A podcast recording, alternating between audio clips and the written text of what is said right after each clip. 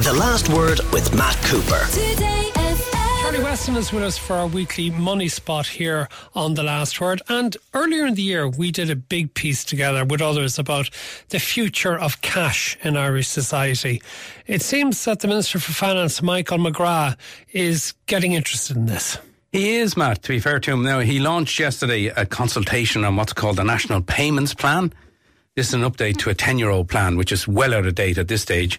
But, you know, he's, he's, he's, he's kind of preempted it in a good way by saying he's going to bring in his uh, legislation he's drafting at the moment will mandate certain kinds of shops, key services of sh- and shops to accept cash. We're talking here, Matt, probably your supermarket, your pharmacy, your GP, those kind of services will probably have to accept cash under this legislation.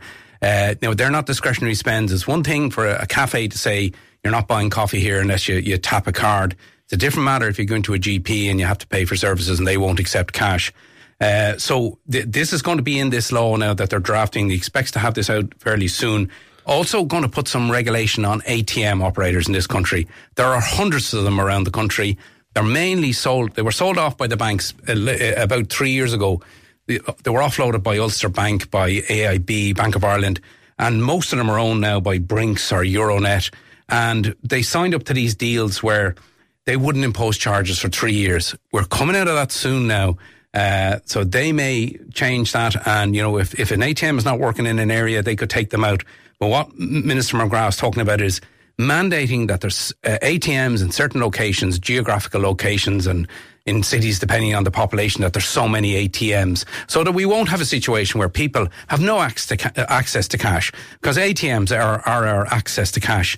And not everybody likes cash, particularly older people there's something like 275,000 over 65s who, who, are not digitally active. You know, they're not online. They, they don't, don't, want to tap a card. They, want to go to bank or post office, get their cash out, and then physically hand it over in shops and get their change. Exactly. And if keep they, track, they feel better of what they have and don't control. have. And, you know, and we all should carry a bit of cash, Matt. I mean, when you're going to tip people for charity or there's plenty of parking trolleys that, that you know that, that, that still uh, there's plenty of trolleys that you have to have a coin to put into. If you're going to the supermarket and you suddenly find out oh, I don't have a two euro coin, how do I get the, the trolley? Exactly. And if you go around the country, there's lots of places where you, if you want to park, you need cash, you need coins uh, of some kind.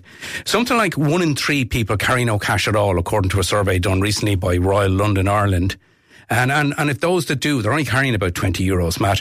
But half of those between the ages of 18 and 24 are not carrying cash. So it's okay, it's a bit of a generational thing, but it should be a choice for people. And, and Michael McGrath, to be fair to him, he's saying, look, at, we have to keep cash as an option.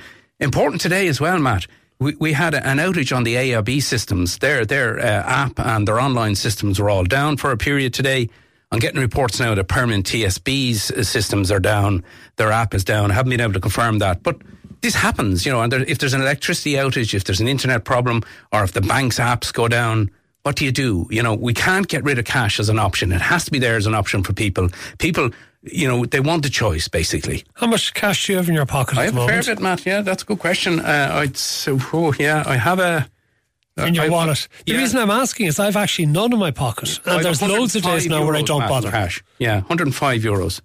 Yeah, uh, well, I always keep some cash, and, and it's there as a reserve. It's, it's uh, and how often would you actually use cash? I don't use it terribly often, to be honest, because I don't like carrying the coins anymore. The coins are the problem when you get, you know, and, and, and you can tap for small items now these days. But I think it's just as a backup. Look, if you go to if you go to the station and you want to get a train and the, the leap card is not working or you know, the electronic systems are down. I want to have cash and okay. buy a ticket. Some interesting comments though. If small businesses take cash, then security becomes an issue. Businesses, especially in Dublin, need to pay for security if they open late. It puts the staff at risk, which is an interesting point. Say if you had a late night pharmacy. Point, There's more expense with cash. That's why banks are so desperate to stop us using it. Um, so look at one thing this legislation will, will need to cover is if businesses start charging a premium for handing cash because it's more expensive for them and the banks charge them a lot. During COVID, a lot of the uh, charging structures for, for depositing cash by businesses were, were really pushed up hard. Here's one. I drive an ice cream van on a daily basis. It's shocking that kids can't count money anymore. I'm not only talking about young kids, I'm talking about 15 and 16 year olds. It's frightening, says Jason. Think yeah. of that. That Yeah. they actually don't actually possibly know the value of things if they're not handing over hard cash and getting change back. They're probably tapping a junior Revolut card, Matt. Yeah, you don't appreciate what you're spending when you have cash. That's a real, real problem. Uh, it's much, you know, it, it, it psychologically you really feel it when you're peeling off a note or taking out some coins out of the pocket. So I would encourage people. The government are having a consultation at the moment on this new national payments plan. The, the submissions are open until the 14th of February. People need to tell the government that they want to keep cash, or that maybe they don't. But look, if you have strong views on it, make a submission of some kind. Listener says, I'm part of the school parent teacher association. We're selling hot chocolate and treats this evening at the Christmas play to raise money for the school.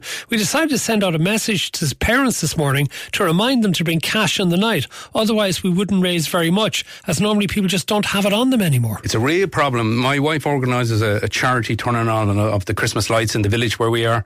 They didn't have the sum up machine that they should have had. And a lot of people wanted to contribute but didn't have any coins or notes in their pocket. It is a real problem for charities. Yes. Lara in Dublin says cash may stay an option, but people will have to pay dearly for its use. This is the problem. You know, the security uh, involved in cash, cash handling. All of that's expensive. The banks charge a lot for it. It's definitely an expense, but I look, it's in a sense, it's a necessary expense because it, it doesn't suit everybody. Uh, you know, particularly people, lower income people and older people in particular. And we don't want, we don't want financial exclusion to become an issue for these people. I remember the, the American college's football game in the Aviva last year, says a Galway listener. They lost two hours and had to give away free drinks and food. Yeah. that is true. That actually happened. Very briefly, because we are past our time, but you have some good news for us. You think you're hopeful that we're going to see perhaps a price war for energy prices? We, yeah, we had an unexpected uh, piece of good news this week when a second big energy company, SSE Airtricity, reduced their prices for the second time in three months, Matt. Uh, 12.9% on electricity, gas 11.5%. That's 20% in, in the last three months. Uh, so somebody's on dual fuel would probably save 760 at the moment. You should be getting your government, um, your first credit should be going through at the moment. There's another one due in January and another one due in, um, in, in March. So uh, look, at the hope is the others will have to respond now and we'll get some decent price cuts in, uh, in energy next year. Okay, I lis- love this one from a listener who says, Told at Dundalk said they wouldn't take my phone tap and I had no cards or cash with me. After five minutes of beeping, a van behind paid for me. Charlie Weston from the Irish Independent, thank you. The Last Word with Matt Cooper. Weekdays from 4.30. Today